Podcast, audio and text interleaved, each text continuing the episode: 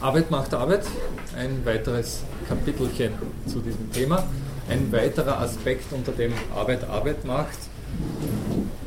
Ein eigenes Thema, das besonders umstritten ist in dem Zusammenhang, das für viel Diskussionen auch in jüngster Zeit sorgt, äh, nämlich die Eigentumsfrage. Arbeit ist mit der Eigentumsfrage verquickt und zwar inwiefern, sehr naheliegend, wo stellen sich Eigentumsfragen in Bezug auf die Arbeit? Naja, mindestens von zwei Seiten, aber na, bitte, Damen und Herren, Sie alle haben schon mal gearbeitet und wissen, woher. Bitte? Ja, ja, das sind schon sehr fortgeschrittene, äh, avancierte Formen von Arbeit, die aber natürlich dezidiert jetzt große Probleme verursachen aktuell. Genau, nicht? also auf der einen Seite, bei dem was rauskommt, also das Produkt der Arbeit, ist nicht ganz klar, ob das jetzt nur dem Arbeitenden gehört, ob das der Gesellschaft gehört, ob unter Umständen manche Teile der Gesellschaft sich vielleicht illegitimerweise einen Teil des Produktes der Arbeit von anderen aneignen. Ja, also gibt es wilde Diskussionen darüber, das wissen Sie, insbesondere in dem, was wir Kapitalismus nennen. Aber es gibt einen zweiten Aspekt, der die Eigentumsfrage im Zusammenhang der Arbeit betrifft. Das war Out, die Output-Seite und naheliegend. Wem gehört die Arbeit? Wer ist der Arbeitgeber? Ja, das, ja. ja, das könnte man natürlich fragen. Das könnte man jetzt auf beiden Seiten dieser Polarisation ansiedeln. Äh, wenn ich jetzt gesagt habe, zunächst einmal, dann mal die zwei Seiten markieren und dann können wir darüber reden. Nicht? Weil ich jetzt gesagt habe, die Output-Sache, also das Produkt der Arbeit ist ein Themenfeld, na, naheliegend. Die, die Ressourcen und auf der anderen Seite auch die Entlohnung. Die Entlohnung würde ich jetzt auch bei den Outputs ansiedeln, ganz richtig, ist ein wichtiger Punkt, ne? eh klar. Aber es ist interessanterweise auch nicht so einfach, oder? Produktionsmittel. Ganz richtig. Und ich habe mir gerade gedacht, vor 20 Jahren wäre das äh, früher gekommen. Natürlich. Die, die, die Antwort Bezug äh, Eigentum und Arbeit. Ja. Wer verfügt über die Produktionsmittel? Das war die klassische Frage, die äh, Karl Marx ins Gefecht geworfen hat und die, wie du ganz richtig sagst, vor 20 Jahren die Studierenden noch so aufgerüttelt hat. Ne? Heutzutage, hm, offensichtlich von Ihnen fühlt sich dieses zu niemand. Ach so, deswegen, ah, deswegen genau. Das, ja, okay. Gut, weil es eh so äh, ausführlich diskutiert wurde, ja, oder? Weil das ein gewisses Alter dann herzeigt. Ach so, ach so, gut. Siehst, wir haben uns da jetzt in den Nessel gesetzt. Ja, ja, wir zwei haben jetzt darauf hingewiesen, dass wir diese, diese Zeit noch miterlebt haben. Genau. Ich kann mich darauf zurückziehen, ich sage, ich kenne es aus der Theorie, nicht? ich habe es gelesen. Also ich habe darüber gelesen, keine Ahnung, wurde das mal wirklich auch in Hörsälen diskutiert, aber ich habe es zum Teil wirklich auch noch miterlebt. Hörsäle die, diesbezüglich übrigens durchaus auch mit äh, Klassenkampflokalitäten verwechselt oder als solche dann auch, auch gerne verwendet. Ne? Also das war wirklich zum Teil noch vor ein bisschen länger als 20 Jahren, würde ich mal sagen, der Fall. Ja. Umverteilung Produktionsmittel. Also grundsätzlich ja noch als dieses schöne Schlagwort geht es natürlich auch jetzt einfach um die Möglichkeiten zu arbeiten. Nicht? Also was sind Instrumente, Werkzeuge und Voraussetzungen, um zu arbeiten. Auch das unterliegt der Eigentumsfrage. Also wenn ich einen Hammer habe und Sie einen brauchen, dann kann ich bis zu einem gewissen Grad Einfluss auf Ihre Arbeit ausüben, indem ich Ihnen den Hammer nicht gebe oder zu einem bestimmten Preis verkaufe oder vermiete oder was auch immer. Ne? Ist klar. Also auch damit unterliegt die Arbeit der Eigentumsfrage. Und diese Eigentumsfrage ist natürlich auch jetzt historisch hochinteressant. Diese schöne Geschichte steht auch im Büchlein drinnen, können Sie nachlesen, aber es ist ich sage gleich dazu, wenn sie nicht ganz in allen historischen Details so abgelaufen ist, dann ist sie zumindest so gut erfunden, dass sie die eigentliche Problematik erklärt. Ja, das ist sozusagen das Um und Auf bei solchen beispielhaften Geschichten. Wir wissen nicht ganz genau, ob es so abgelaufen ist. Also das heißt, die Geschichte, die ich Ihnen jetzt gleich erzählen werde, um darauf hinzuweisen. Wir wissen nicht ganz genau, ob es wirklich historisch in allen Details so abgelaufen ist. Aber äh, vom, rein vom, vom, von den Wechselwirkungen, die sich da drinnen äh, ankündigen, könnte ein gewisser Teil damit oder ein gewisser Teil davon wirklich für unsere Geschichte relevant gewesen sein. Geschichte ist die, dass äh, im nördlichen Teil Mesopotamiens, Sie wissen, Euphrat Tigris, jetzt ist das Iran, Irak, dort diese Gegend, ne, äh, äh, vor, naja, 20.000 bis 15.000 Jahren äh, relativ üppige Jagdgründe geherrscht haben sollen. Also dort soll äh, sehr üppige Viehbestände vorhanden gewesen sein, die die dort lebenden Menschen ja, nutzen konnten, um äh, zu überleben. Ja, Jäger, zum Teil vielleicht auch Sammler, also das haben wir ja schon gehabt. Ne? Die proteinhafte Nahrung der Jagd wird durch eher kohlehydrathaltige Kalorien durch das Sammeln ergänzt. Also insofern eine recht günstige Voraussetzung, um sich zu ernähren. Und was tun Lebewesen, wenn sie, wenn sie sich recht gut ernähren können? Sie vermehren sich. Genau. Hm? Das heißt, unter Umständen haben die dortigen günstigen Jagdgründe dazu geführt, dass sich dort die menschliche Gesellschaft recht wohlgefühlt hat und sich vermehrt hat und entsprechend mehr geworden ist. Ganz einfach. Was passiert? Also übrigens für diejenigen, die im folgenden Semester nicht dabei waren, also das ist sozusagen ein sehr grundlegender, interessanter Gedanke, was passiert mit Populationen, die mehr werden aufgrund dessen, oder was passiert im Zusammenhang von Populationen, die mehr werden, weil sie eine recht üppige Nahrungsressource vorfinden. Ganz richtig. Ne? Also sie reduzieren diese Ressource. Sie kennen das nicht? Wir äh, haben äh, sagen wir, aufgrund der aktuellen Weltsituation recht günstige, zumindest in manchen Teilen recht günstige Lebensbedingungen. Und genau deswegen, weil wir eben in manchen Teilen der Welt schnell mehr werden, reduzieren wir auch die Ressourcen in diesen Teilen der Welt. Also das heißt, wir, erstens mal verknappen wir die Nahrungsmittel, aber wir verknappen mittlerweile auch sehr massiv unsere äh, Ressourcen an reiner Luft, an reinem Wasser, an Lebensraum und viel mehr. Also das heißt, wir haben eine berühmte Räuber-Beute-Beziehung, so wird das genannt in der Theorie. Ja. Räuber-Beute deswegen, weil es äh, nach dem schönen Vorbild von, ich weiß nicht, Schafen und Wölfen zum Beispiel, ein so ein sehr markantes Auf- und Ab-Oszillieren dieser Beziehung gibt.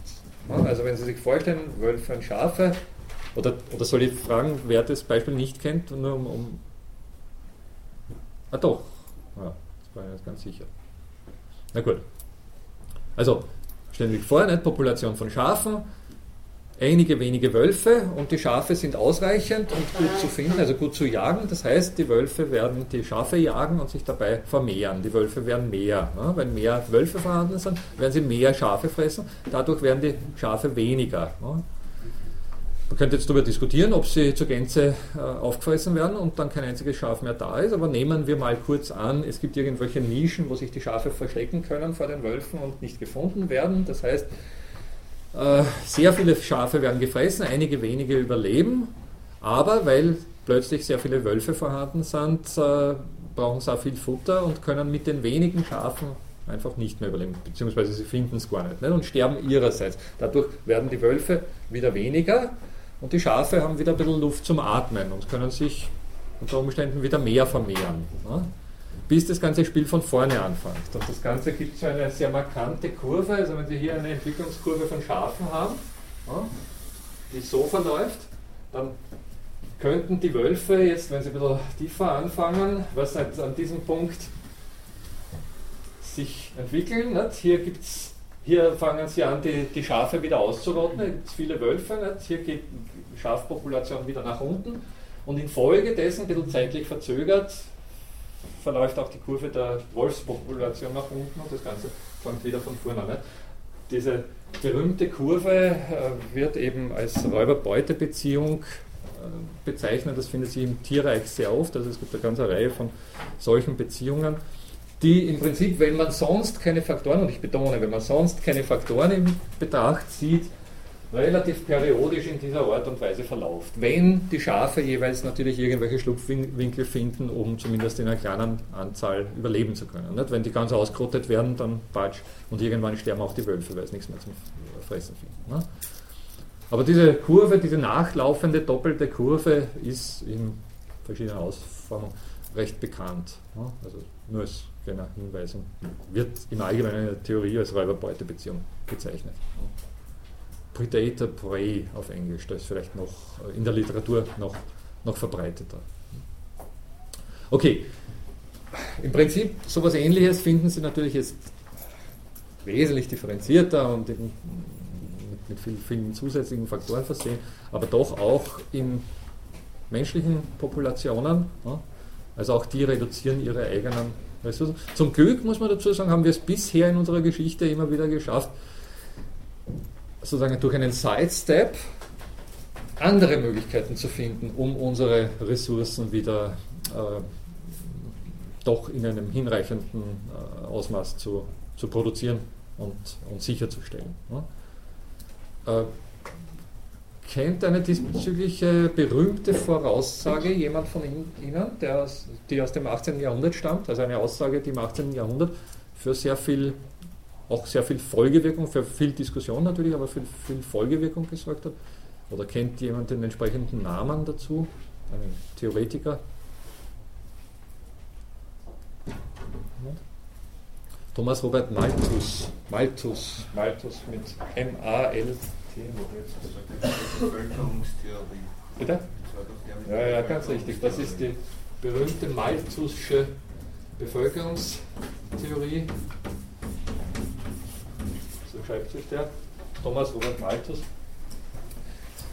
der eben, oder kennen Sie es, wer, was hat der besonders prominent von sich gegeben? Es war irgendwas Schlimmes. Ja, es war was Schlimmes. Ja.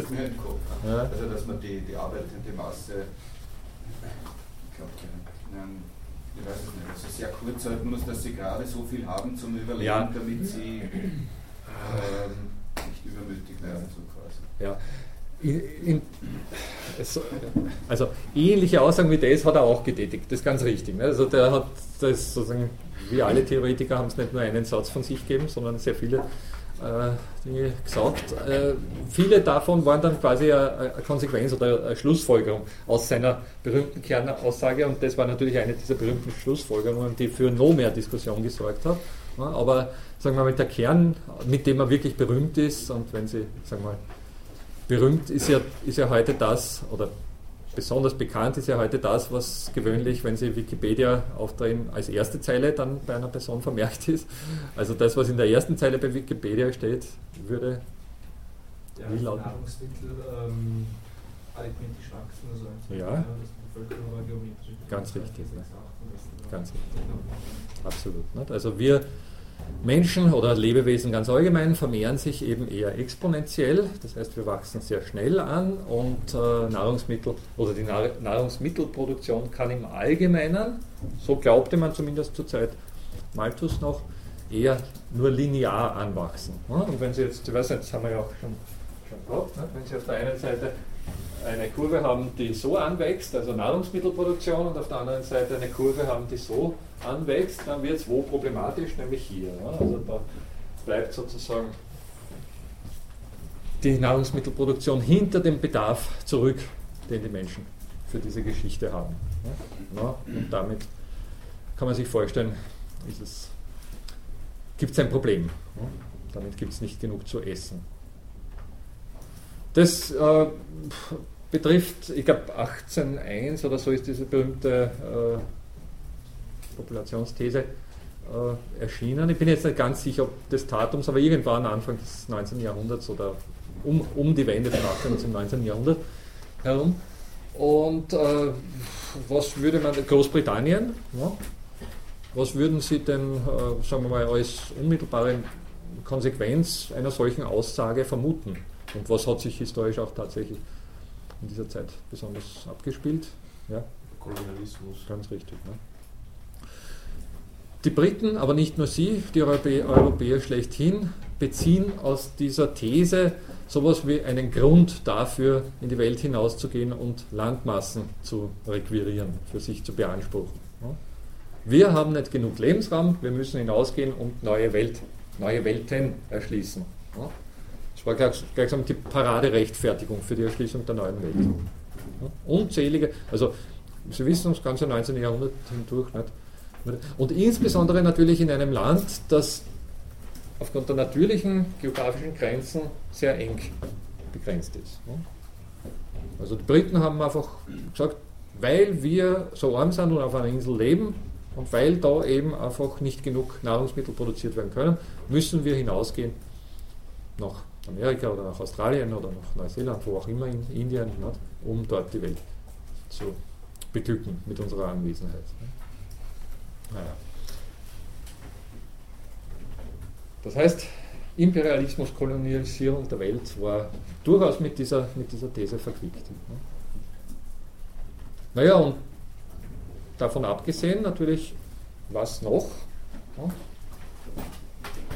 Also, wen betrifft denn dieses Problem hier, dass es zu wenig Nahrungsmittel gibt? In der Regel Genau, in der Regel eher die Unterschichten. Also nicht unbedingt die Reichen, sondern eher die Unterschichten. Und in dem Moment, wo sowas im Raum steht, also sozusagen man kann, man kann durchaus sagen, ja, es gibt natürlich Unterschiede, es gibt eben eine Oberschicht und es gibt eine Unterschicht, aber genau deswegen, weil wir Oberschichtler so fleißig sind und die Welt so hervorragend äh, im Griff haben und alles so gut organisieren, genau deswegen wird auch genug Nahrung für euch Unterschichtler produziert. Nicht? Also gebt euch damit zufrieden, wir machen eh, wir schaffen eh genug Nahrung, haltet einfach still, äh, indem man, also sozusagen, wenn, wenn Oberschicht so wächst, also Nahrungsmittelproduktion für Oberschicht und, und äh, Nahrungsmittelproduktion für Unterschicht so wächst, nicht, dann kann, man, kann die Oberschicht noch immer sagen, hallo, sie wächst eh. Sie wächst vielleicht ein bisschen langsamer, das geht euch nicht so gut, aber geht eh immer besser. Ne? Das Argument haben wir ja heute auch in liberalen Kreisen immer wieder. Ne? Also das kennt man. Ne? Also da kann man nur irgendwie sagen, der liebe Gott hat so gewollt, bitte äh, haltet euch ruhig und wir sorgen schon für allgemeines Wirtschaftswachstum. Nicht? Sie wissen, diese berühmte Invisible Hand von Adam Smith, eine andere berühmte These, sollte dafür sorgen, dass wenn die Flut steigt, die Flut des Wirtschaftswachstums steigt, also das Niveau des Wohlstandes ansteigt, nicht nur die großen Schiffe der Reichen, sondern auch die kleinen Boote der Armen gehoben werden. Auch die schwimmen ja auf der Flut. Also das klassische liberale Argument diesbezüglich wäre, dass der Wohlstand der Reichen auch dem Wohlstand der Armen zugutekommt. Mit so einer Problematik ist es sehr eindeutig nicht der Fall. Ja, da werden die Reichen sagen, ja, ja, klar, es gibt zu wenig zu essen, aber wir können es sich leisten. Und die Armen werden irgendwann einmal nichts mehr zum Essen haben. Also mit dieser Problematik hier, die da sehr deutlich markiert wurde, war natürlich auch sowas wie eine ah, grundsätzliche Debatte darüber, ob der Wohlstand gerecht verteilt ist, ob die Produktionsmittel zum Beispiel gerecht verteilt sind oder ob die Eigentumsverhältnisse in der Welt gerecht verteilt sind, angesagt. Und das haben sie im Prinzip im 19. Jahrhundert auf breiter Ebene in sehr vielen unterschiedlichen Ausformungen, kulminierend dann vielleicht sogar erst mit 20. Jahrhundert oder Anfang 20. Jahrhundert der sogenannten proletarischen Revolution und den verschiedenen. Aber mit Auswirkungen natürlich bis ja, bis heute selbstverständlich, aber besonders eben 70er Jahre Studentenbewegung und vieles mehr. Ne? Also diese Diskussion um die Eigentumsfrage ist mit dieser Sache tiefst verquickt.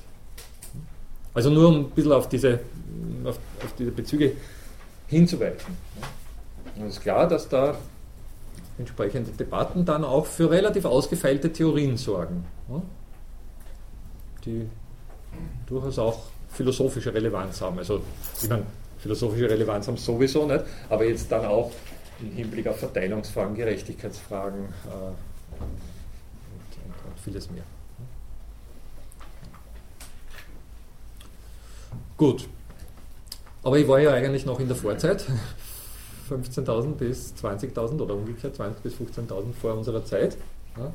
Mesopotamien und relativ üppige Jagdgründe, aber aufgrund dessen ein starkes Zunehmen der Bevölkerung und damit ein allmähliches Überjagen dieser Jagdgründe.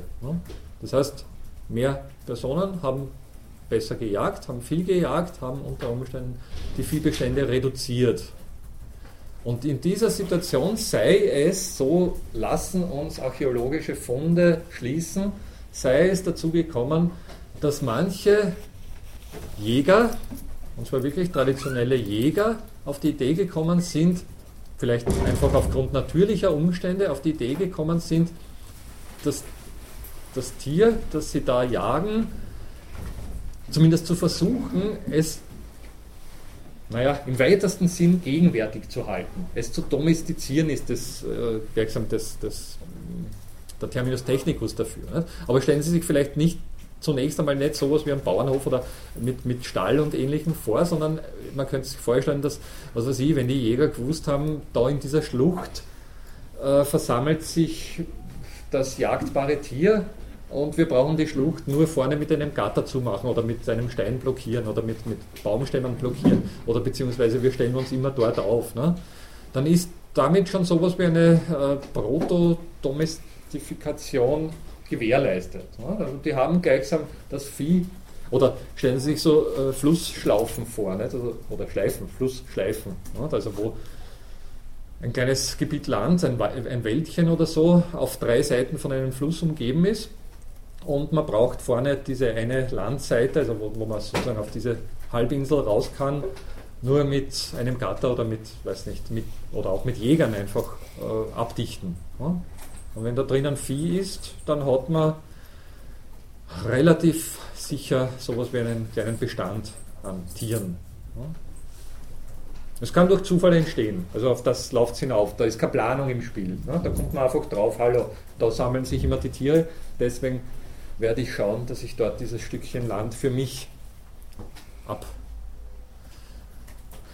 ja, absperre oder eben.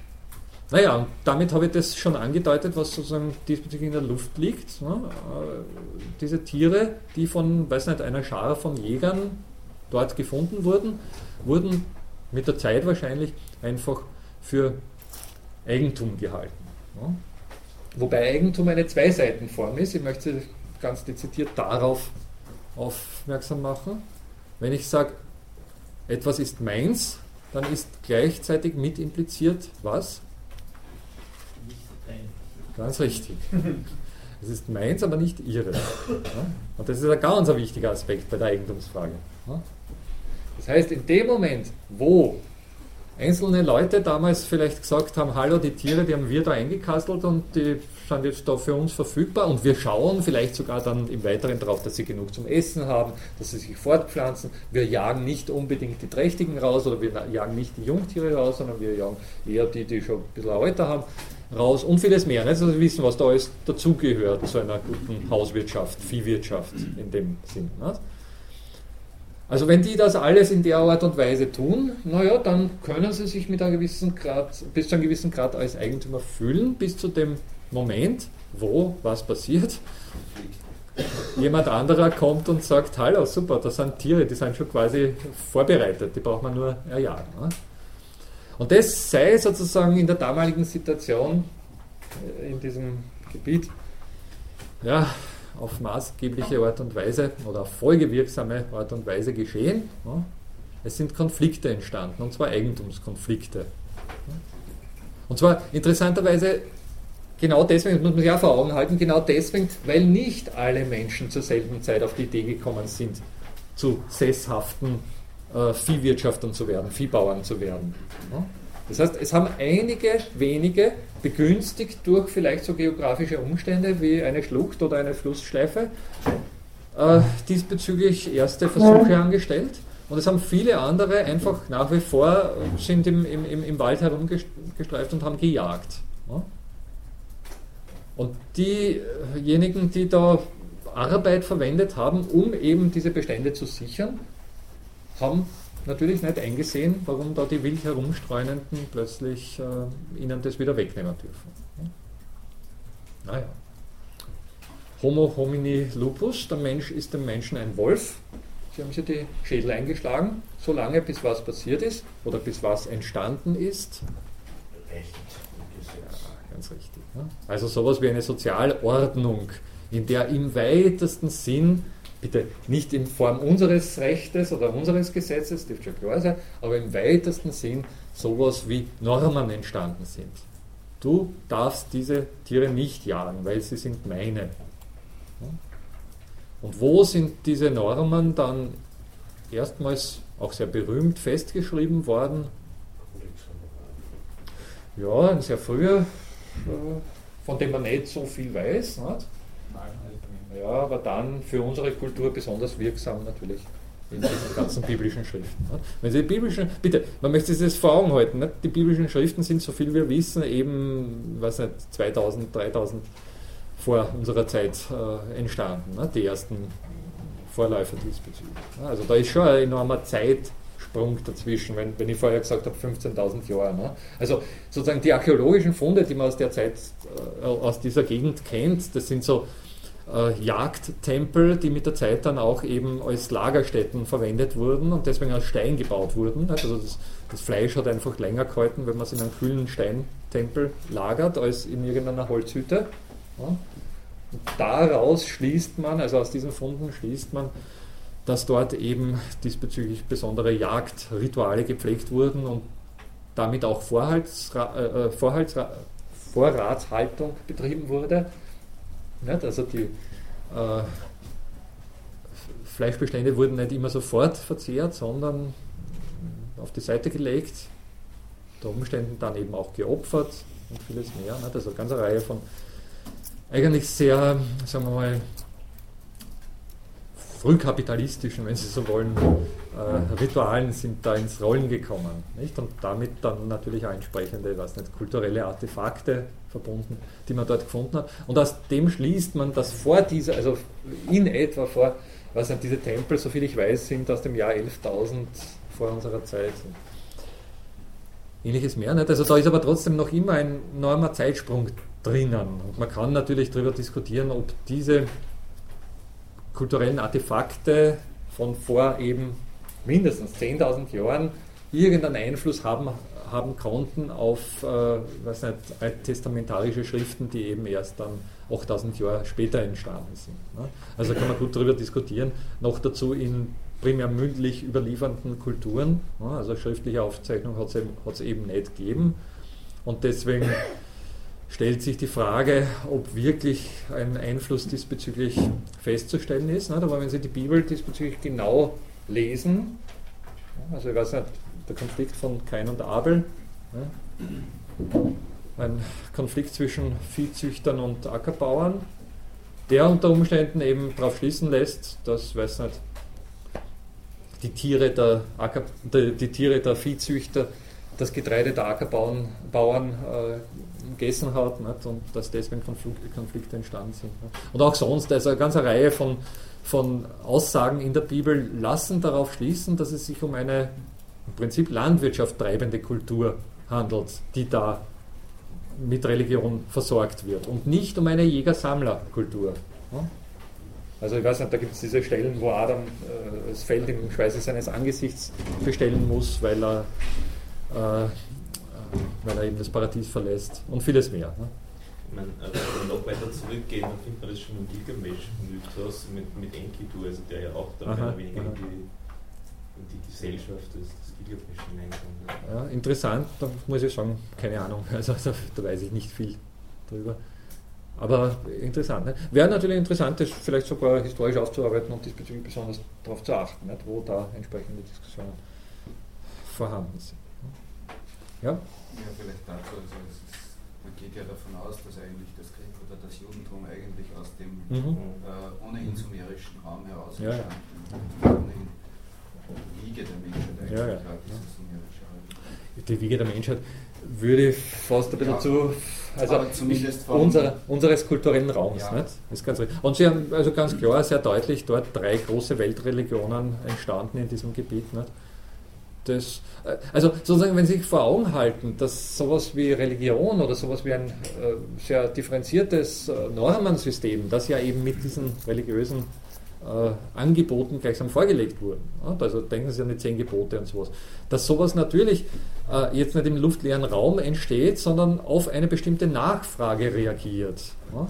Dann könnte man schon darauf schließen, dass diese Nachfrage darin äh, bestanden hat, dass sich die Leute einfach ohne diese normativen Orientierungen allzu sehr in den Kopf eingeschlagen haben. Ja? Also da war sozusagen ein großer Konfliktherd vorhanden, der gleichsam durch entsprechende Normen gemildert werden soll.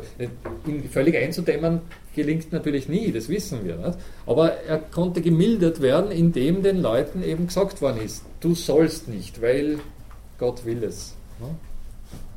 Und da ist natürlich dann schon unter Umständen der Rückschluss zulässig, wenn wir dort das Entstehen von drei großen Normensystemen haben, Systemen haben dann wird dort wahrscheinlich ein relativ äh, großes Konfliktpotenzial äh, geherrscht haben. Ne?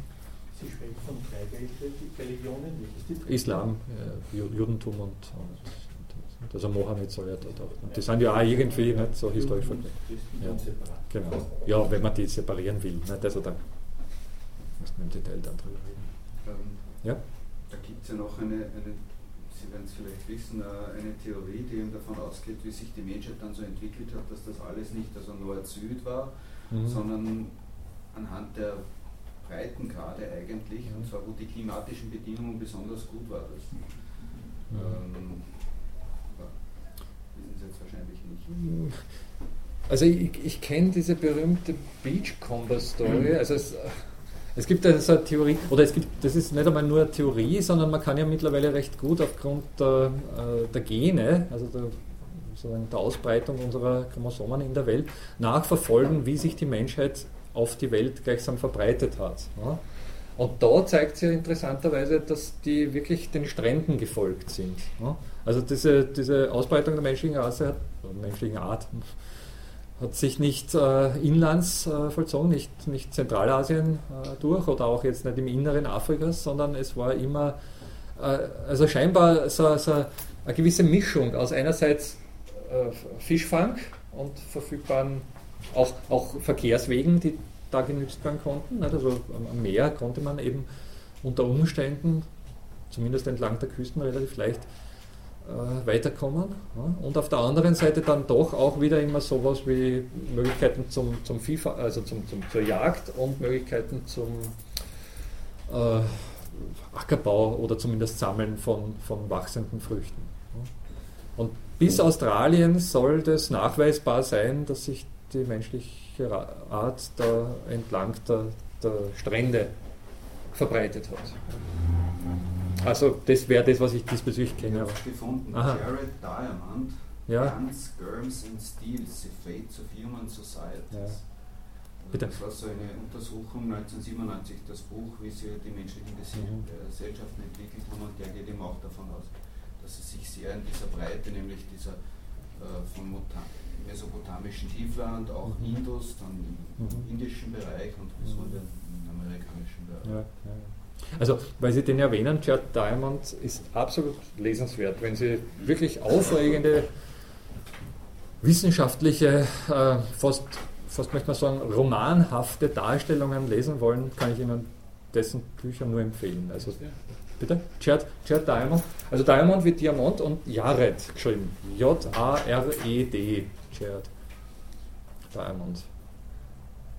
Das letzte, glaube ich, heißt Kollaps, was was, was zur Frage des Verschwindens von Kulturen hochinteressante äh, Untersuchungen anstellt. Also der ist wirklich, das, wenn Sie dieses Themengebiet interessiert, der ist wirklich absolut, absolut lesenswert, weil er nämlich eine Vielzahl von wissenschaftlichen, also es ist fast unglaublich, wie viele unterschiedliche Forschungsgebiete der gegeneinander stellt und daraus dann, ich weiß nicht, so Fragen diskutiert wie also Sie kennen diese berühmten Osterinseln zum Beispiel, also das ist eine Geschichte, die mir in Erinnerung ist, die Osterinseln mit diesen großen Statuen, diesen Steinstatuen, wo man lange nicht einmal gewusst hat, wie die die aufgestellt haben, nicht? weil die so riesig sind und vieles mehr. Und wieso diese Kultur verschwunden ist. Ne? Und der zieht wirklich also sowohl archäologische wie auch äh, eben diese, diese ganze Frage der Gene und, und, und Chromosomen, wie auch kulturelle Erkundungen, spieltheoretische Erkundungen und eine Unzahl von unterschiedlichen, also disziplinär unterschiedlichen Erkundungen in Betracht, um solche Fragen zu diskutieren. Also es ist wirklich und extrem spannend geschrieben. Also kann man gut so am Nachtkästchen liegen haben. Ja. Ja, Eigentum. Ne? Und das ist natürlich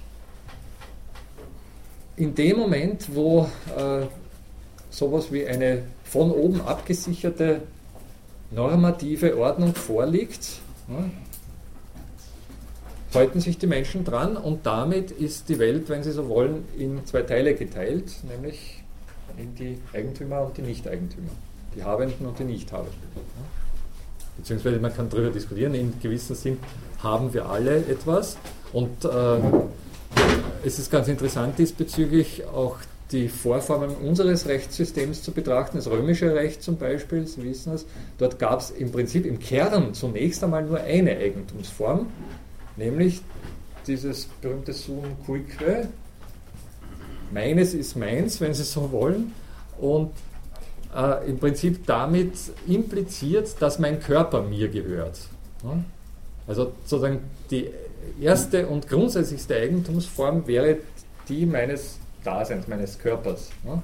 Aber weil mein Körper eben alleine nicht überlebt, sondern Nahrungsmittel braucht und Schutz braucht und ich weiß nicht, eine ganze Reihe von sonstigen Dingen braucht, gibt es daraus abgeleitet, und das ist ganz interessant, sich das mal vor Augen zu halten, sowas wie künstliche Eigentumsformen, die eben dann unter Umständen Landbesitz betreffen oder äh, was nicht, ganze Reihe von all diese Eigentumsformen, die wir heute kennen.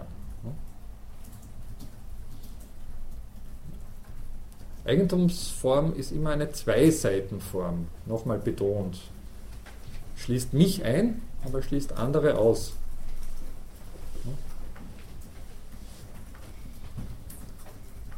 Ja. Naja, diskutieren wir diese Frage, weil es vorher angesprochen wurde. Das ist ja wirklich die, die zentrale Frage, würde ich glauben, unserer Zeit. Ähm, die Eigentumsform ist im Prinzip, also sozusagen, man kann darüber diskutieren. Prinzipiell ist es natürlich eine theoretische Entscheidung. Zuerst mich selbst als mein Eigentum zu betrachten und daraus dann auf einer eher künstlichen Ebene ein Recht abzuleiten, dass ich auch Dinge besitzen kann, die nicht ich selbst sind. Also die gleichsam materiell irgendwo in der Welt vorhanden sind. Das kann man darüber diskutieren, das ist eine eher theoretische Angelegenheit. Aber grundsätzlich, also sozusagen auch diese natürliche Eigentumsform ist natürlich eine, die woran modelliert wurde, auch wenn Sie jetzt das eigene Selbst mit einbeziehen. Worum geht es? Um welche, welche Dinge werden da besessen, wenn Sie so wollen? Oder welche werden eigentümlich zugerechnet, zugeordnet? Ja, ich glaube, ich habe sie.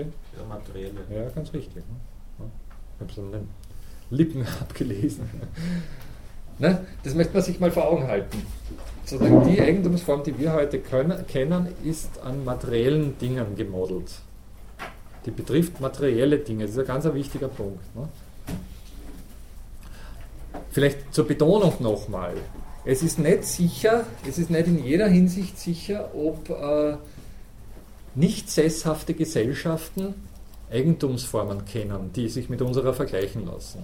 Also es gibt ja noch äh, einige wenige nicht sesshafte Gesellschaften und äh, es gibt eine ganze Reihe von Hinweisen aus, auch aus archäologischen Funden, aus, aus der Ethnologie, dass eben nicht sesshafte Gesellschaften, nomad, nomadisierende Gesellschaften, keine Eigentumsform kennen, wie sie mit unserer vergleichbar ist. Deswegen geht man im Allgemeinen davon aus, dass die Entstehung der Landwirtschaft, der, Landschaft, der landwirtschaftlichen Produktionsweise mit der Entstehung des Eigentums einhergeht.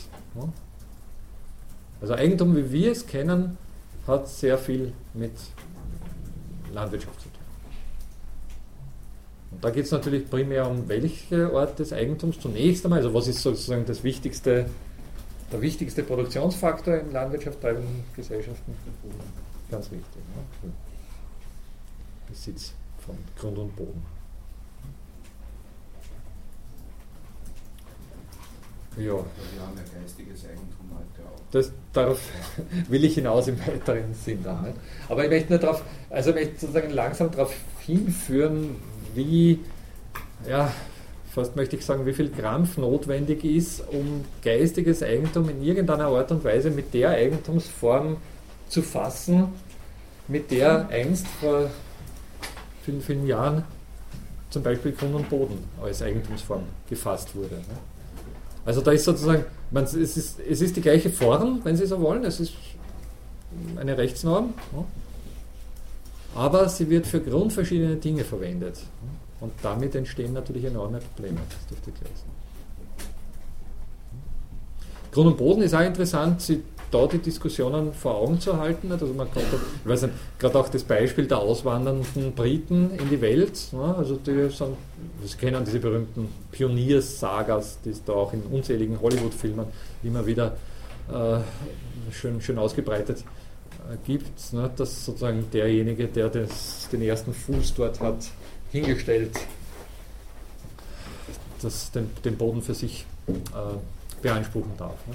Kennen Sie übrigens dieses absolut lustige ähm, Musical, ist es eigentlich, Westward? Äh, Sie kennen aber, glaube ich, also viele von Ihnen kennen wahrscheinlich diesen berühmten Song, dieses uh, I was born under a wandering star, den der Lee Marvin da mit tiefer Stimme. Und, also das kennt man schon. Und das, das Musical ist absolut sehenswert. Äh, ist für das Thema jetzt, also sozusagen, was ich gerade angesprochen habe, deswegen interessant, weil dort einfach ein Karren mit einer Leiche drauf einen Hang hinunterrollt. Also sie quasi verselbstständigt, weil das Pferd scheut und dieser, dieser Karren mit der Leiche äh, ja, geht, geht flöten und die jagen völlig aufgeregt hinterher, um Gottes Willen, der Großvater oder wer immer da drinnen liegt, nicht, in, dieser, in, diesem, äh, in, dieser, in diesem Sarg. Das fällt dann irgendwo äh, um und dann wird er scheinbar da auch begraben oder ich weiß nicht genau, jedenfalls kommen sie im Zuge dessen, dass sie dort diesen diesen Toten bergen oder sogar beerdigen, das weiß ich jetzt nicht mehr genau, darauf, dass dort Gold äh, zu finden ist. Nicht? Und das ist eben der Grund dafür, dass derjenige, der da, der Tote nämlich gleichsam diesen Claim beanspruchen darf, beziehungsweise seine Nachfahren. Ne? Also diejenigen, die mit dem, mit dem verwandt waren, die haben dann dort. Also seltsame seltsamer Ort der Aneignung, ne, die da in dem Musical auch besonders lächerlich gemacht wird, weil es eben auf diese obskure Art und Weise. Die hätten es nie bemerkt, dass da Gold gibt, wenn nicht dieser Sarg da äh, Hang runtergerollt wäre. Ne. Naja, aber das Musical ist lustig, das muss man mal anschauen, wenn Sie Gelegenheit haben. Ähm, ja, also ein sehr seltsamer äh, Ort der Aneignung, die natürlich jetzt da kulturell untermauert ist, insbesondere wenn es eben um sowas wie Imperialismus geht, nicht? also dass dort andere Völker vorhanden waren, die vielleicht sogar schon sowas wie ein Naturrecht besessen haben auf die Nutzung dieser Jagdgründe oder dieser, dieser Gebiete, nicht? wurde vom Euro Europäer nicht immer in äh, vollständiger Art und Weise wahrgenommen, das wissen Sie. Ne? Also im Gegenteil, da wurde sogar eine ganze Reihe von sonstigen Argumenten vorgezogen, um, also man muss dort zunächst einmal missionieren und denen sowas wie Menschlichkeit bringen, damit, ja, und die sollen gefälligst froh sein, wenn sie ihren Boden abtreten dürfen, weil wir kommen und beglücken sie. Also kennen Sie diese, ich meine, europäische Geschichte ist voll von solchen. Äh, dann gab es eben sehr folgewirksam eine ganze Reihe, also dass das sozusagen aus heutiger Sicht seltsam wirkt, diese Argumentation, dürfte klar sein. Äh, sie hat nicht zu allen Zeiten in dieser Art und Weise seltsam gewirkt. Ne? Aber es gab doch dann ebenfalls 17. bis 18. Jahrhundert erste Denker, die diesbezüglich mal nachgefragt haben. Das ist so selbstverständlich, dass man sich äh, Grund und Boden äh, einfach so aneignet. Was wäre ein, sagen wir mal, bisschen handfesteres Argument, mit dem man sowas wie Eigentum an Grund und Boden beanspruchen darf oder dürfte? Ein Argument, das auch heute noch in Teilen der Welt äh, als, als rechtsgültig angesehen wird. Wann dürfen Sie einen, ein Stück Grund und Boden als Eigentum betrachten und sich dann auch ins Grundbuch eintragen? Und Bitte? Ja, das Sitzen ist ja, ja. aber bearbeiten, nicht? Also, ich meine, es stimmt schon, das mit dem Sitzen ist ein ganz ein wichtiger Punkt, weil eben, oder ich weiß nicht, was wollten Sie diesbezüglich sagen? Ich wollte sagen, Krieg und so. Ja, Krieg ist natürlich ein, das sei nicht übersehen, nicht? also das ist ganz richtig. Aber dann individuell, Krieg im Großen und Ganzen, zumindest in unseren Zeiten geht es dann immer um Besitztümer von Nationen, aber im Großen und Ganzen äh, wird es dann natürlich auch individuell. Haben Sie das mitgekriegt? Ich glaube Nicaragua und, und, Honduras jetzt in den letzten Tagen mit, mit Google Earth, diese Geschichte. Oder Costa Rica, oder? Ja, völlig irre Geschichte. Ja. Naja, gut, solche, solche Dinge passieren in unserer Welt. Okay. Ähm, ersitzen. In Kanada und, und ich glaube auch in Teilen Alaskas, also sogar in Brasilien gibt es das auch noch, ja. Also es gibt eine Reihe von Ländern in der Welt, wo sie, wenn sie Grund und Boden bearbeiten und das lange genug tun, Anspruch auf diesen Grund und Boden erheben können und sich dann auch ins Grundbuch eintragen können.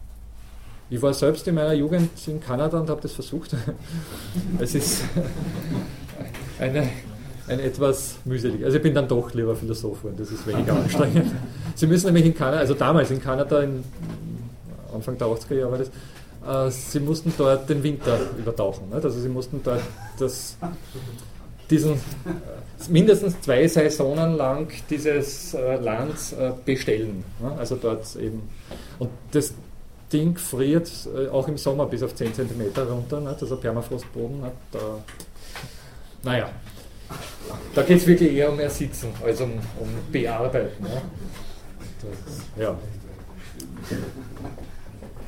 Aber es gibt diese Möglichkeiten noch. Nicht? Also bearbeitetes Land kann äh, als Grund und Boden angeeignet werden. Nicht? Versuchen Sie das bei uns, das geht nicht so einfach. Aber jetzt weiß ich, woher der Ausdruck Arsch auf Grundeis. Vielleicht. also ich habe ihn nicht geprägt, aber er würde in, die, in den Kontext passen. Ja, ja absolut. Naja, naja äh, bearbeiten. Ne? Und da ist ja jetzt ein interessanter Aspekt für unser Thema, ein interessanter Aspekt mit angedacht bei dieser Sache. Es ging spätestens ebenfalls ab dem 17. und 18. Jahrhundert um diese zentrale Frage, wie denn so etwas wie Wohlstand überhaupt zustande kommt. Und wenn Sie das, ich meine, es klingt ein bisschen trivial, aber wenn Sie das auf der Zunge zergehen lassen, ist das schon eine sehr essentielle Frage. Wir arbeiten und wir konsumieren natürlich die Güter, die wir erarbeiten oder die wir produzieren. Und in grundsätzlichen Subsistenzwirtschaften oder in, in Selbsterhaltungswirtschaften wird auch tatsächlich alles konsumiert, was produziert wird. Also diese Thematik haben wir schon mal angesprochen.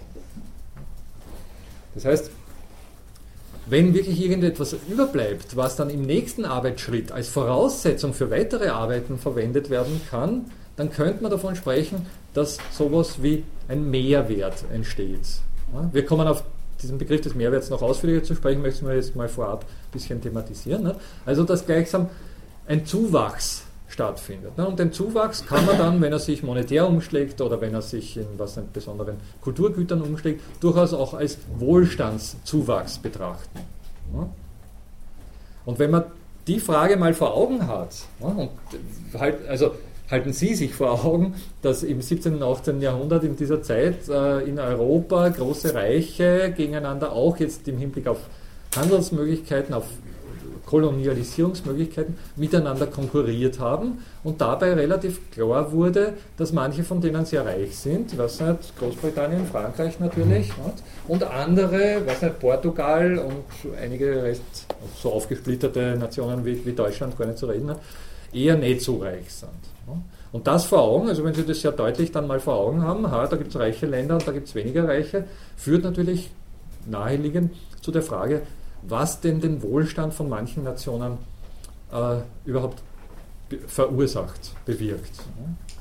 Und Sie wissen, die berühmte Schrift von Adam Smith hat wie geheißen? Der Wohlstand der Nationen und auf Englisch, also der ganze Titel lautet eben An Inquiry into the Nature and Causes of the Wealth of Nations. Also das heißt eine Untersuchung in die Gründe und natürlichen Ursachen, wenn Sie es so übersetzen wollen, des Wohlstands von äh, Nationen. Also das war sozusagen die zentrale wirtschaftstheoretische Frage. Sie, Sie, wissen also, dieses Buch hat ja gleichsam die Wirtschaftstheorie als Ursprung, möchte man so, oder die moderne Wirtschaftstheorie als, als Ursprung begründet. Ne? Also das ist gleichsam das zentrale wirtschaftstheoretische Werk, das bis heute größte Relevanz hat. Ne? Dem liegt genau diese Frage zugrunde. Was ist denn eigentlich der eigentliche Grund dafür, dass Nationen Wohlstand aneignen können oder Wohlstand entwickeln können? Und da wir das bis heute gerne wüssten, gibt es eine Unzahl von Antworten mittlerweile. Und sozusagen der Kern dieser Antworten äh, besteht in einem Schlagwort, das eben sich zu unterschiedlichen Zeiten auf unterschiedliche Dinge wendet. Und dieses äh, Schlagwort lautet wie? Der Produktionsfaktor. Ja? Produktionsfaktor ist dasjenige zentrale Moment, das von Wirtschaftstheoretikern als jeweils ausschlaggebend dafür angesehen wird, dass Wohlstand entsteht. Und der zentrale Produktionsfaktor zur Zeit von, wenn Sie so wollen, naja, von Adam Smith nicht mehr so sehr, aber von seinen Vorgängern war eben Grund und Boden. Zunächst einmal. Diejenigen Nationen, die über Grund und Boden verfügen und diejenigen Individuen, die über Grund und Boden verfügen, sind wohlhabend, die Grundherren, und die, die keinen Grund und Boden haben, sind nicht wohlhabend. Sehr offensichtlich. Ein gewisser François Quesnay ja, hat diesbezüglich ganz besonders die Grundherren als die entsprechenden und, und den Landbesitz oder Grund- und Bodenbesitz als entsprechenden Produktionsfaktor herausgestellt. Ja, das war sozusagen das, das Um und Auf dieser Geschichte. Also, und dann sind Diskussionen entstanden. Und was ich vorher angesprochen habe, war nichts anderes als der Umstand, dass man gesagt hat, naja gut, Grund und Boden ist Eigentum, nicht? aber ist das schon legitim, wenn man es einfach so beansprucht? Oder ist es erst legitim, wenn ich Arbeit darauf wende? Also so dann kann ich es erst für mich als Eigentum rekurrieren, also requirieren, wenn ich es bearbeite. Und damit steht natürlich im Raum, dass ich zu überlegen beginne. Na gut, wenn es erst Eigentum wird, wenn ich es bearbeite, ist dann nicht eigentlich die Arbeit das Entscheidende, was den, sozusagen den Wert äh, ausmacht, der da äh, dann dafür verantwortlich ist, dass Wohlstand entsteht? Ist es dann überhaupt noch Grund und Boden oder ist es nicht vielmehr bearbeiteter Grund und Boden? Und wenn bearbeiteter Grund und Boden, na, dann kann man sofort sagen, naja, hallo, also eigentlich ist ja die Arbeit die zentrale Ressource, die gleichsam für Wohlstand sorgt. Das heißt, die Diskussionen um den Produktionsfaktor Grund und Boden wurden unmittelbar und da eben ganz massiv dann eben zum Beispiel bei John Locke, aber im Weiteren dann auch Adam Smith von den Diskussionen abgelöst, dass die Arbeit der eigentliche Produktionsfaktor ist. Und wenn wir schon bei diesem Umstand sind, machen wir gleich in Kurzversion weiter in der Geschichte der Produktionsfaktoren. Ne? Sie wissen, oder was war sozusagen historisch vielleicht diesbezüglich der nächste große Produktionsfaktor in der, in der äh, Diskussion, in der wirtschaftstheoretischen? Ist es natürlich bis heute noch das Kapital, ganz richtig. Und was ist aber Kapital? Das haben wir schon mehrmals gesagt. Im Prinzip, oder nach Karl Marx auch, was ist Kapital? Ja? Geronnene Arbeit. Geronnene Arbeit, ganz richtig. Also da ist sozusagen noch immer Arbeit im Spiel, aber es ist jetzt eine Arbeit, die nicht konsumiert, oder ein Arbeitsprodukt, das nicht konsumiert wurde.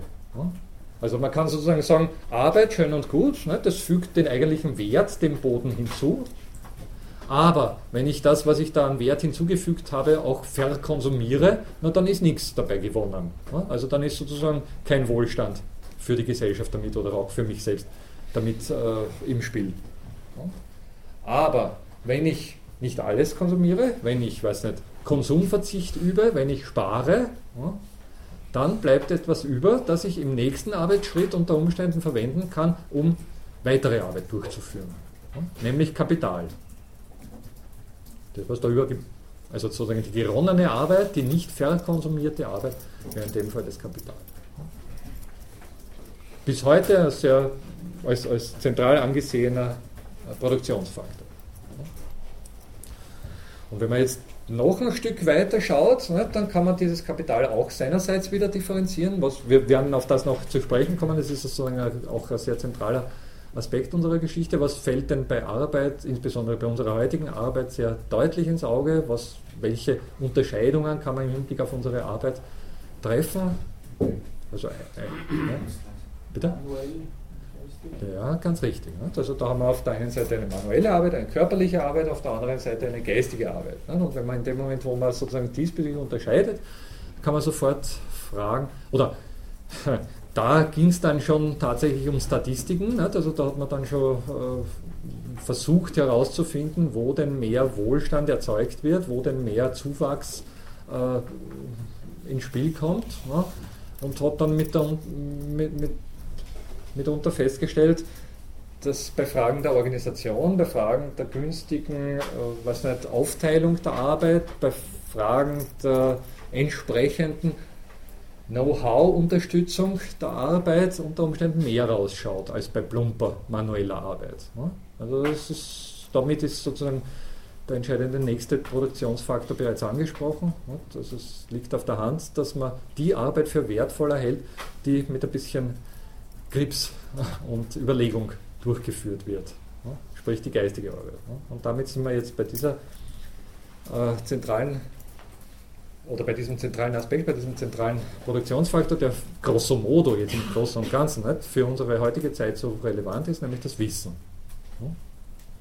Und all diese Fragen um die Produktionsfaktoren, jetzt im L-Schritt durchlaufen, unterliegen natürlich der Eigentumsfrage. Wer ist der Eigentümer der jeweils relevanten äh, Produktionsfaktoren. Ne? Die, die, Grundbesitzer auf der einen Seite, ne? die Arbeitskräfte auf der anderen Seite, die Kapitalisten der dritten Seite und jetzt die Wissensarbeit Arbeit, im weitesten Sinne. Patentinhaber. Patentinhaber, ja, ja, natürlich. Ne? Ganz klar. Und dann sind wir bei dieser alles entscheidenden Frage für unsere heutige Zeit. Das stelle ich auch jetzt gerne zur äh, Diskussion, weil das ist etwas, was mich wirklich fesselt.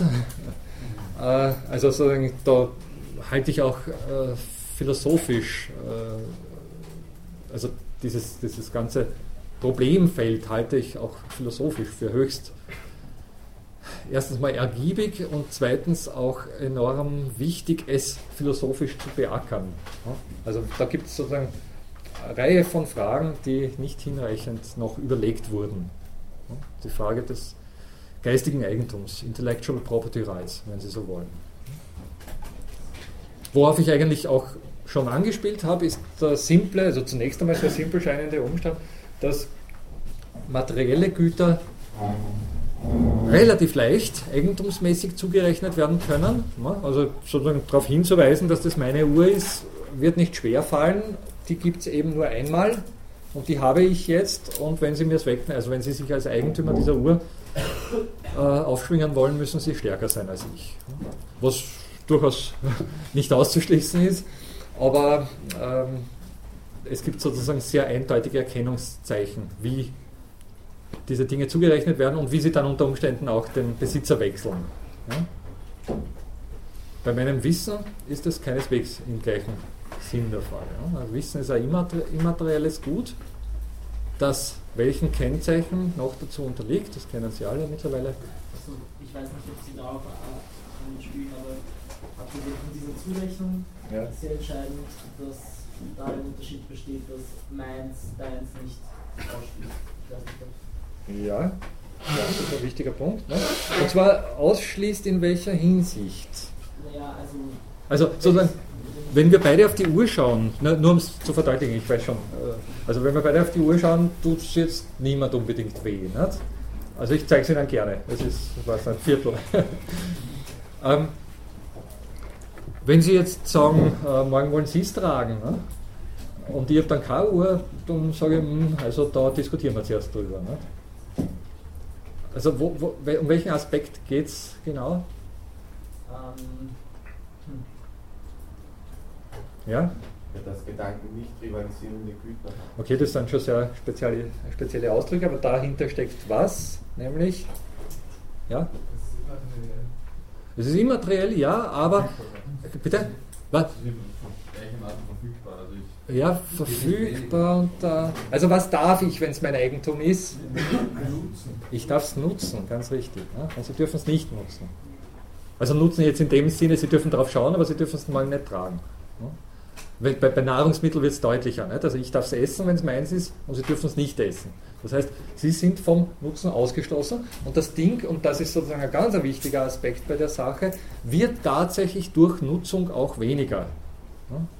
Bei der Uhr kann man drüber reden, da müssten sie sich schon kaputt machen. Nicht? Aber, oder ich weiß nicht, die Batterie geht aus oder sonst was. Nicht? Bei Nahrungsmitteln ist es sehr deutlich. Nicht? Wenn ich es nutze, dann wird es weniger und irgendwann ist es weg. Ja? Also das, ähm, hängt eben mit dieser Trennung auch zusammen, finde ich, zwischen materiell und ja. immateriell. Das, also das ist ja auch eine häufige, also eine häufige Argumentationsweise in dieser Creative Industry, ja oft von äh, Diebstahl besorgt. Ja. Und also das folgt demselben Gesetz wie, wie das, des, des Konsums, das eben ja. durch, durch ähm, also dass es kein Entwenden in dem Sinne ist, weil wenn ich, wenn ich, wenn ich, wenn ich das konsumiere, dann, dann nehme ich einer anderen Person etwas nicht weg. Ja. Und dann, dann werden Kategorien, wonach man diesen Besitz eben irgendwie zurechnen kann, eben wenn man so will, abstrakte. Mhm. Mhm. Ja, okay. Äh, trotzdem hat der, das Delegieren von Wissen natürlich die Konsequenz, äh, dass der Gebrauchswert zwar nicht senkt, aber der Tauschwert ist ja, ja. Mhm. Also das kommt sozusagen hinten herum unter Umständen ins Spiel. Das ist der Punkt bei der Sache, dass in der aktuellen Weise, wie äh, Wissen als Eigentum verortet wird, sehr wohl äh, ein verbrauchbarer Nutzen entsteht. Und dann, damit auch ein individuell zurechenbarer Nutzen. Wenn ich sozusagen exklusiv, äh, ich weiß nicht, irgendein Computerprogramm anbiete, dann ist es mein Nutzen, wenn ich, es, äh, wenn ich Sie von dieser Nutzung ausschließe. Ja. Kollege war zuerst und dann Sie. Ja. Das große Problem, denke ich, auch beim Wissen ist, dass es ja nicht mehr schützenswert ist. Das heißt, das Wissen des Einzelnen ähm, kann ja jederzeit entwendet werden. Das heißt, ein, ein, Mitarbeiter in einem Unternehmen verpflichtet sich ja auch, die, äh, den Input, den er gibt, auch dem Unternehmen bereitzustellen. Und das heißt, das Unternehmen ist ja der eigentliche Nutznießer. Das kommt auf den Arbeitsvertrag an. Äh, es ja. gibt ja auch Konkurrenzklauseln, die müssen sie ja, ja bei gewissen Unternehmen unterschreiben, ja. damit sie dort überhaupt dann wieder aus. Das heißt, sie dürfen ein Jahr lang ihre mhm. Tätigkeit eigentlich nicht, nicht ausnutzen. Das ist aber das Problem dieses geistigen Eigentums. Ja, natürlich. Das Unternehmen, das für sich beansprucht und der, der die gute Idee hat, der hat überhaupt nichts. Ja.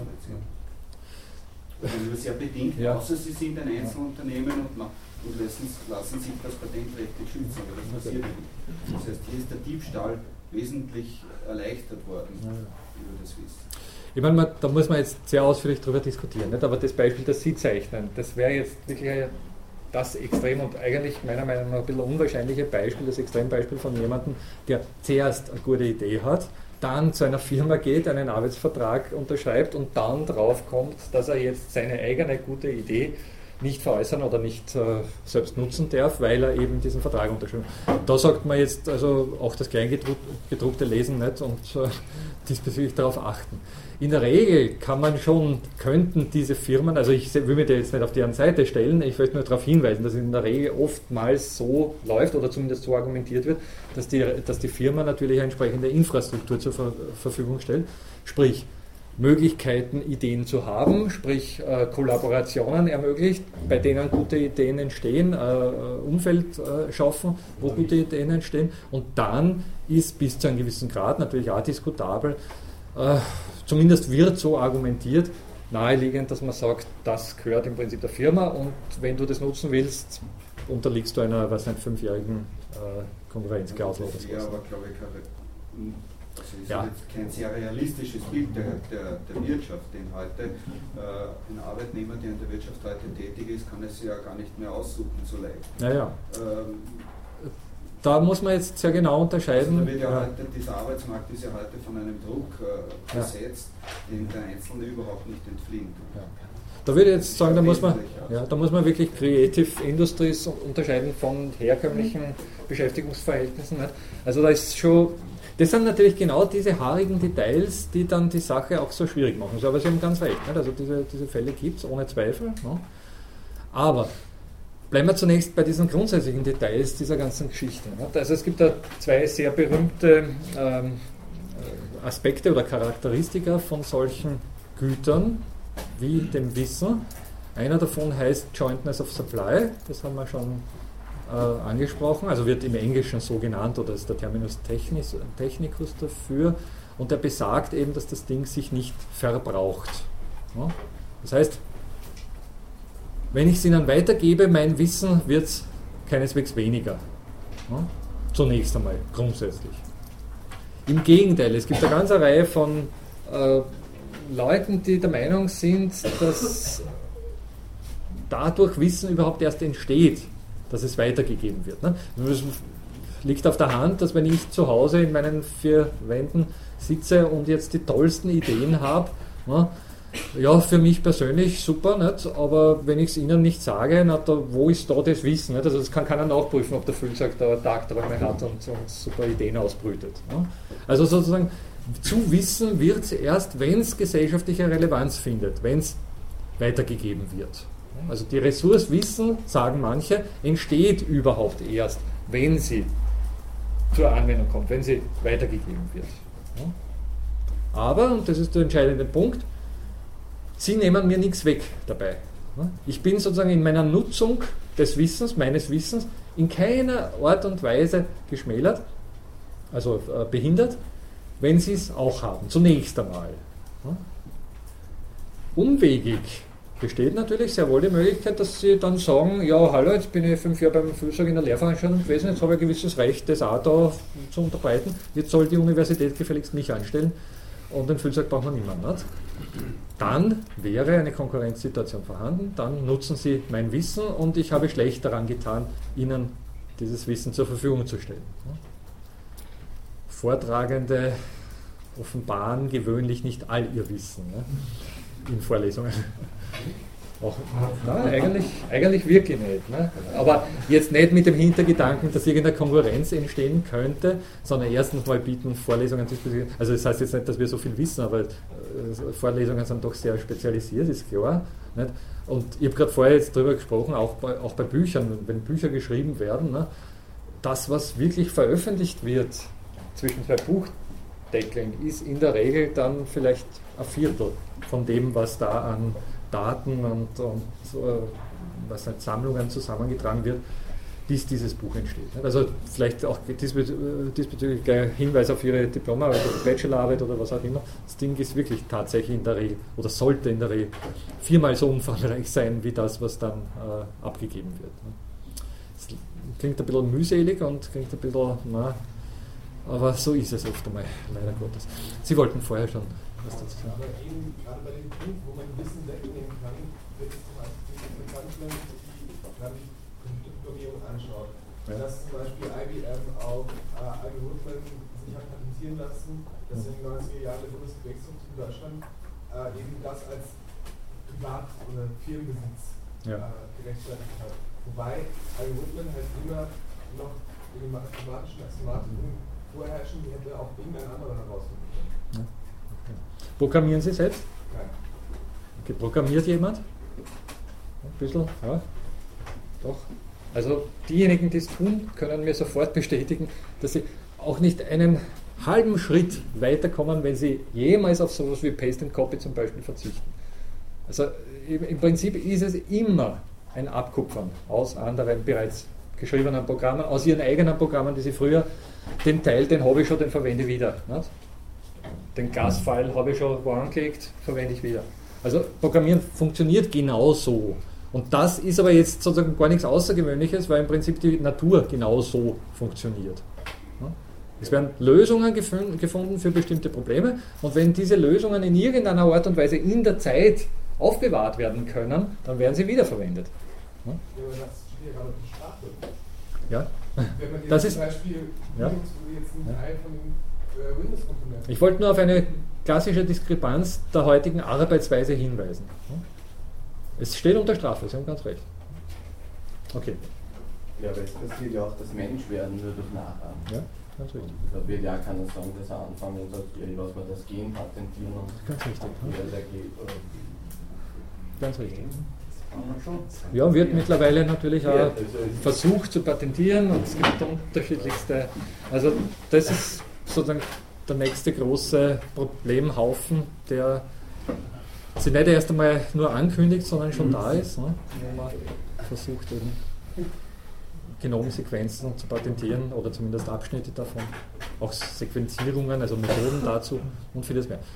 Wo das aus unserer Sicht natürlich auch ein großes Problem ist bei der Medikamentherstellung oder bei der Entwicklung von Pharmafirmen, die erst Unmengen von äh, Wegen mhm. feststellen müssen, wie sie es jetzt äh, erzeugen können, weil sie dürfen mhm. nicht das Endprodukt unter, unter Patent stellen, sondern sie müssen den Erzeugungsvorgang unter Patent stellen. Das heißt, müssen wir 150 äh, Möglichkeiten herausfinden und das verzögert natürlich die, äh, das Datum, bis wann das dann end, endgültig dann auf den Markt kommt, gewaltig. Also, ja, natürlich.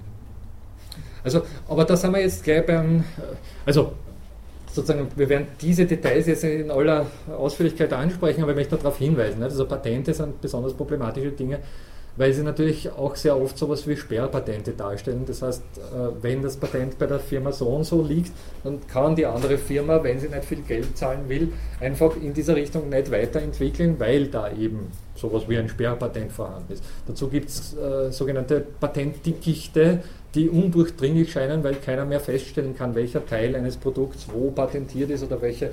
Da, dazu kommt noch, also ich wirklich sehr im Schnellverfahren die, die Problematik, die mit dieser ganzen Geschichte ver, verbunden ist. Ne? Dazu kommt dann noch, dass sehr viele Firmen eben aufgrund dieser ganzen Geschichte mittlerweile sowas wie äh, Patente, auch wenn sie es nicht brauchen, im Großverfahren anlegen und ansammeln, ganz einfach deswegen, weil sie dann sowas wie eine Tauschmasse haben wollen. Nicht? Wenn sie wissen, irgendein wichtiges Patent, für sie wichtiges Patent wird von der Firma so und so gehalten, dann kann ich, wenn ich viele andere Patente habe, die ich selbst gar nicht brauche, aber die ich zumindest habe, ne, mit dieser Firma unter Umständen den entscheidenden Tausch machen, dass ich auch an das Patent rankomme und vieles mehr. Ne? Also es hat mittlerweile wirklich die große Problematik, dass sehr viele äh, Patente als Sperrpatente einge eingesetzt werden, ganz bewusst. Nicht? Rechtlich gleichsam verhindert wird, dass irgendjemand anderer Vorteile zieht daraus. Äh, ein, ein, sozusagen diese ganze Patentgeschichte würde eigene, was heißt eine, fünf eigene Vorlesungen äh, erfordern nicht? und ist sozusagen eine der großen Problematiken. Nicht? Und Sie kennen diese berühmten Geschichten, das Basmati-Reis wurde versucht zu patentieren, den die den indische Bauern seit Jahrhunderten äh, anbauen. Nicht? Und dann kommt plötzlich eine US-amerikanische Firma und sagt, hallo, äh, ihr habt da jetzt kein Patent drauf, wir haben es jetzt ab heute. Ne? Und ähnliches. Generika, nicht? Also die Medikamente und vieles mehr. Also die große Generika-Frage. Also ein Rattenschwanz von Problemen, der sich aus dieser Geschichte im Prinzip ergibt, dass wir irgendwann in unserer Geschichte Eigentum, eigentumsförmig zugerechnet haben. Dass wir andere von der Nutzung ausgeschlossen. Was eben bei materiellen Produkten relativ leicht geht, natürlich relativ leicht unter Anführungszeichen, sie brauchen dann unter Umständen stehende Heere oder Militärapparate, um den anderen von der Nutzung auszuschließen. Also so relativ leicht geht es wieder auch nicht. Aber im Großen und Ganzen kann man sagen, äh, es ging in überprüfbarem Ausmaß, was bei immateriellen Gütern wie dem Wissen eben überhaupt nicht mehr der Fall ist. Das, was ich Ihnen hier im Zuge einer Lehrveranstaltung erzähle, ist jetzt nicht mein Wissen. Das ist selbstverständlich im Prinzip Wissen der Wissenschaft. Also da ist, ich meine, es dürfte, dürfte klar sein, dass sozusagen, wenn, wenn ich wirklich hier mein Wissen verbreiten würde, dass sie mit Recht sagen würden, na gut, was soll es denn für, also ob das jetzt für uns irgendwie relevant ist. Ne? Es geht darum, dass ich Ihnen mit möglichst großem Verantwortungsbewusstsein ein Wissen nahebringe, das State of the Art in den Wissenschaften ist. Also dass sozusagen andere Forscher, andere Wissenschaftler erforscht haben, herausgefunden haben, dass ich dann vielleicht noch in irgendeiner bestimmten Art und Weise aufbereite und es vielleicht ein bisschen geschmackiger darstelle oder, oder auch nicht. Das kann natürlich das Gegenteil auch immer wieder der Fall sein. Also, äh, dass ich sozusagen ein bisschen was vielleicht an Strukturierung an Zusammenhängen hinzufüge. Aber im Großen und Ganzen muss man jetzt dann schon ehrlich sagen und äh, ehrlich sein und sagen, das würde vielleicht ein Prozent, wenn überhaupt, dessen sein, was ich Ihnen hier vortrage. Also so gesehen ist es natürlich ein wissenschaftliches Wissen und kein personenspezifisches Wissen, das hier verbreitet wird. Auch da ist schon klar, es ist ein gesellschaftliches Wissen. Also da ist eine enorme Problematik dahinter, die allerdings, und das ist vielleicht der für unsere Thematik entscheidende Punkt, die allerdings heute eben äh, für, für die Art unseres Arbeitens extrem relevant geworden ist. Und zwar in sehr vieler Hinsicht.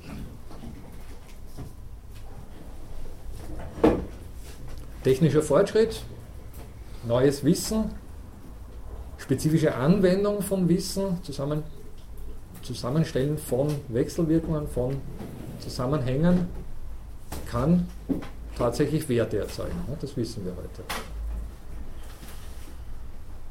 Auch das war nicht zu allen Zeiten klar, ne, dass, dass sozusagen Wissen wirklich, ich, ich, weiß nicht, das, das klingt jetzt so, wie wenn das fast ein bisschen naiv wäre, äh, anzunehmen, dass nur, also das, oder sagen, sagen wir so, ich, man, man wäre versucht, eine Zeit, in der Wissen, als, äh, Wissen nicht als relevanter Produktionsfaktor angesehen ist, eher vor, ich weiß nicht, 500, vor 1000 Jahren anzusiedeln. Also es liegt uns so auf der Hand scheinbar, dass Wissen auch im Hinblick auf Wertschöpfung sehr relevant ist, dass wir gar nicht glauben, dass noch im 20. Jahrhundert auf sehr breiter Ebene Wissen nicht als relevanter Produktionsfaktor angesehen wurde.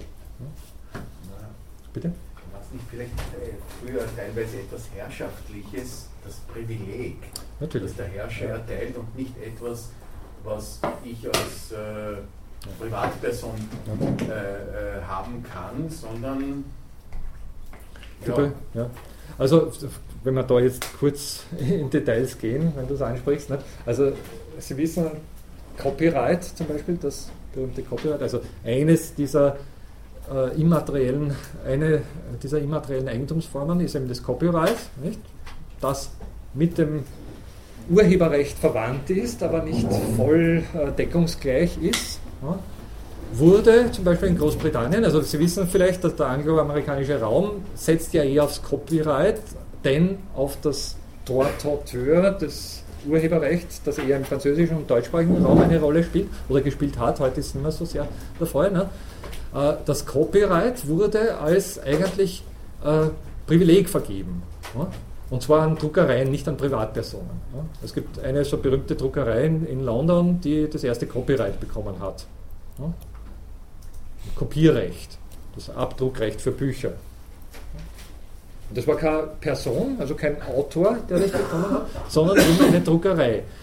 Im französischen Raum, im, im, deutschen Raum, im österreichischen Raum ist es eher der Urheber, der im Zentrum der, der Aufmerksamkeit steht. Ne? Also da ist es eher sozusagen der Verfasser eines Werkes, der das Recht hat, die, äh, die Gewinne, die dieses, dieses Werk erbringt, dann zu nutzen. Und diese beiden Rechtstraditionen widersprechen sich einigermaßen, stehen ein bisschen in Spannung zueinander, werden aber mittlerweile eben sehr oft einfach in einen Topf gesteckt und, und miteinander verquirlt. Nicht? Also mittlerweile gibt es eben aufgrund auch des Internets und aufgrund dieser Internationalität in der Globalisierung des Wirtschaftsgebaren äh, eine sehr durchmischte Landschaft, wo unterschiedlichste Dinge und teilweise auch völlig irrational geltend gemacht werden. Also das Urheberrecht zum Beispiel würde für, in, in, unserem Raum hier für 70 Jahre nach dem Tod gelten, nach dem Tod eines Autors gelten, also derjenige, der ein Werk verfasst. Die Nachfahren können 70 Jahre im Prinzip diese, äh, diese Nutzungsrechte beanspruchen und dann verfällt es. Also Sie, Sie wissen immer, wenn, wenn bei Libro oder sonst irgendwo eine neue CD-Auflage rauskommt, nicht von irgendeinem, was nicht, Gershwin oder so irgendjemanden, der, können Sie ziemlich genau verfolgen, der ist vor 70 Jahren gestorben. Nicht? Also da ist plötzlich frei worden und jetzt wird billig äh, Musik oder was auch immer auf den Markt geworfen. Also da gibt es dann immer so erkennbare Signale dafür, dass irgendwo ein, ein Urheberrecht erloschen ist.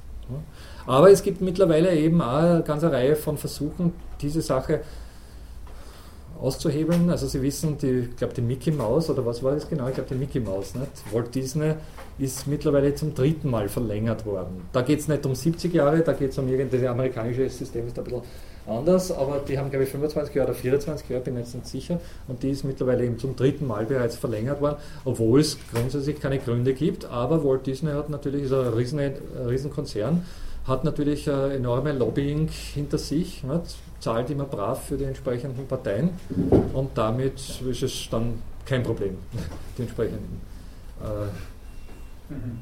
Rechte zu verlängern.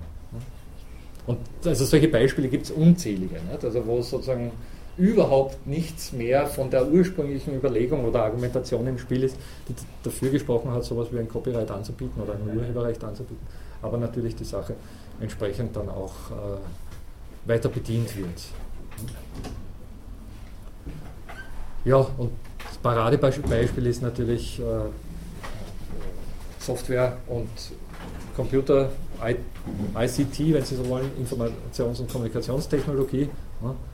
Also da gibt es sozusagen einen, einen Riesenberg an ungelösten Problemen.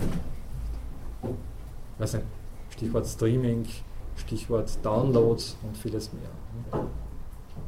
Aber ich weiß nicht, da bin ich dann jetzt sehr diskussionsbereit. Wir haben zwar jetzt eher nicht mehr so viel Zeit, aber das sind natürlich hochinteressante Sachen. File-Sharing und vieles mehr. Vielleicht auch da die zusätzliche Information, dass auch in unserem Rechtssystem die Privatkopie sehr wohl vorgesehen ist. Das kennen Sie oder wer, wer kennt das nicht, die Privatkopie? Niemand. Gut, Sie kennen es alle. Fein. Das heißt, es ist ja jetzt gerade in, in, den letzten Tagen wieder diskutiert worden, nicht, weil die sogenannten Verwertungsgesellschaften darauf beharren, dass eben auch Tonträger und, und äh, Festplatten und vieles mehr jetzt mit einer Abgib Abgabe versehen wird. Und das ist natürlich jetzt vor dem Hintergrund der Freiheit der Privatkopie durchaus problematisch. Also man kann sehr wohl argumentieren, na, entschuldige, wenn ich das für mich oder meine Freundin jetzt kopiere, dann ist das eben eine Privatkopie im, klassischen Sinn des Wortes. Nicht? Also wenn Sie, also können Sie sich erinnern, Sie vielleicht, das haben wir jetzt wieder, die wenigen von uns in, in, meinem Alter, die können sich erinnern, als man noch mit dem Kassettenrekorder vor dem Schallplattenspieler gesessen ist und sich geärgert hat, wenn das Telefon geläutet hat. Wenn die Aufnahme dann. Naja, gibt es halt nicht mehr das Problem, aber das wäre so eine klassische Privatkopie. Ne? Also da äh, ist im Prinzip nichts dagegen zu sagen. Ne? wo hört die Privatkopie auf, wo beginnt gleichsam eine, eine Masse von Kopien, die rechtswirksam wird oder rechtsrelevant wird, ist die Frage. Und wo beginnt unter Umständen dann auch sowas wie eine wirtschaftliche Nutzung dieser Kopien? Und das ist eine sehr, sehr wichtige Frage. Bei den Datenmengen, die mittlerweile im Internet hin und her, beim Filesharing zum Beispiel hin und her fließen, Natürlich kann man mit einigem Recht sagen, das ist weit über die Grenzen einer Privatkopie hinausgehend. Und auf der anderen Seite sagen die einzelnen Individuen natürlich, na hallo, Entschuldige, laden wir das ab, weil das mein Freund ist und äh, den kenne ich schon lange, der sitzt zwar irgendwo in Brasilien, habe ihn schon lange nicht gesehen, aber, aber trotzdem. Nicht? Beziehungsweise der sitzt nicht alleine, sondern da werden kleine Datenpaketchen in vielen, vielen kleinen Teilen äh, durch die Gegend geschickt. Ähm, also vielleicht auch zur Diskussion stellen weil Sie es gerade angesprochen haben, fragt mich, inwiefern ähm, diese Problematik, die sich jetzt äh, im IT-Bereich stellt, jetzt abgesehen von, von ähm, Programmierung mhm. und so weiter betreffend, also wenn wir jetzt konkret von Filmen oder Musik oder sowas sprechen, inwiefern das ein neues Problem ist, abgesehen jetzt von, von dieser Quantität. Also mhm. was für ein, also in was für Mengen das heute hat. Ja da gab, also es ist ja eigentlich so, dass die, die Argumente, die von der Industrie heutzutage gebracht werden, ja genau dieselben ein bisschen abgewandelt sind wie vor 30 Jahren. Also da gab es ja diese, diese ähm, jetzt ist mir das Wort gefallen, aber dieses Piracy is killing the mhm. music industry ja. und so weiter. Also das gab es ja früher eben genauso, nur dass es mit ein bisschen mehr manuellem Aufwand. Aber das wurde ja auch verkauft. Ja. Ja auch Bootlegs, Natürlich.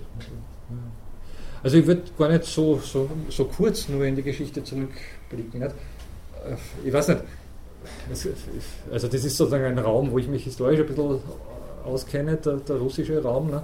Und da gibt es unzählige Beispiele von zum Beispiel emigrierenden Deutschen, die einfach irgendeine Art von Technologie, die in Deutschland verwendet wurde, aber dort eben auch geschützt war bis zu einem gewissen Grad, die sind emigriert und haben das in, in, in Russland durchgeführt und super Geschäft damit gemacht. Nicht? Also was diskutabel ist. Nicht? Also in der heutigen Welt auf jeden Fall diskutabel wäre, aber damals, nicht? also der Urheber oder der, der das Recht gehabt hat, der hat das wahrscheinlich unter Umständen nie erfahren, dass da jetzt in, in, in Russland auch eine Firma sitzt, die genau seine Methoden kopiert oder seine, seine Techniken anwendet und ähnliches.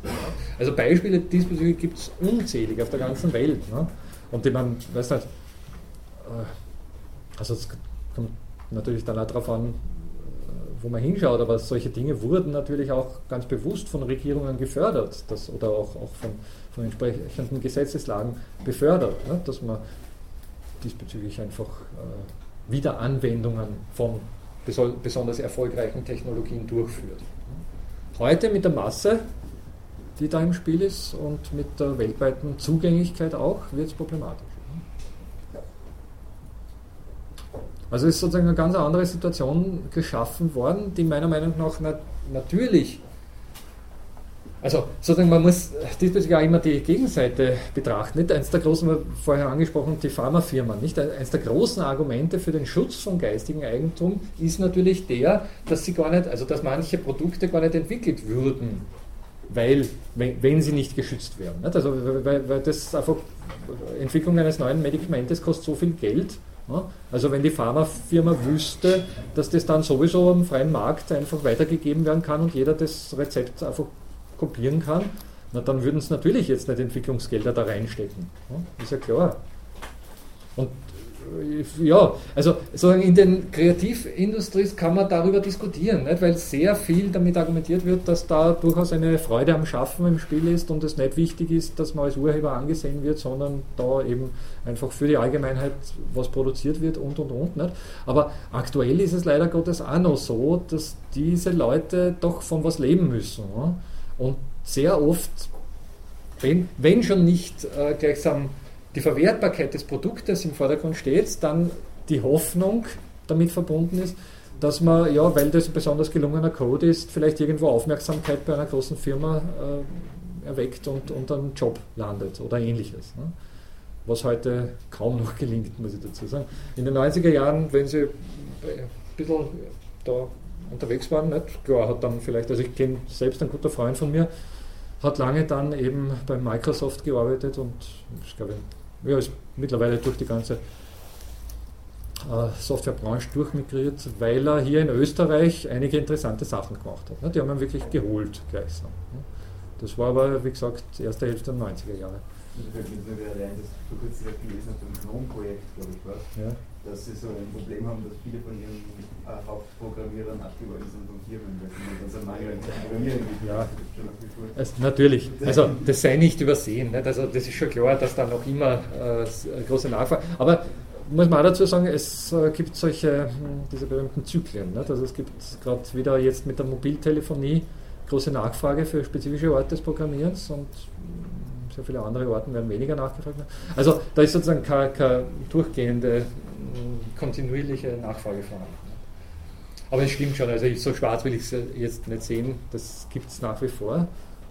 Aber hinter vielen dieser sogenannten äh, was nicht, gemeingut schaffenden Projekten, wo man sagt, das ist wirklich für die Allgemeinheit und ich ich stelle da jetzt irgendein interessantes Programm ins Internet, weil ich will, also Übersetzungsprogramm oder irgendwas, weil ich will, dass die Menschheit sich besser verständigt. Ne? Das ist ehrwürdig und, und sehr oft auch, auch äh, ein guter Grund, aber im Hintergrund schlummert nicht, nicht selten dann, dann doch die Hoffnung, dass man damit Aufmerksamkeit erregt. Ne?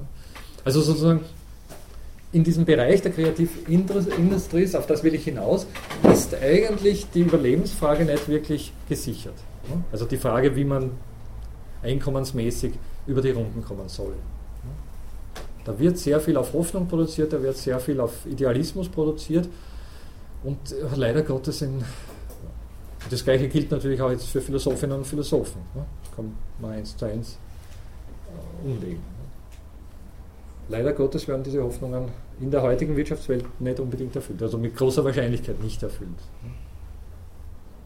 Und da gibt es dann unter Umständen durchaus Bedarf, neue Formen der Einkommensverteilung, neue Formen der Eigentumsumverteilung und vieles mehr. Der Umverteilung der Produktionsmittel anzudenken. Ja.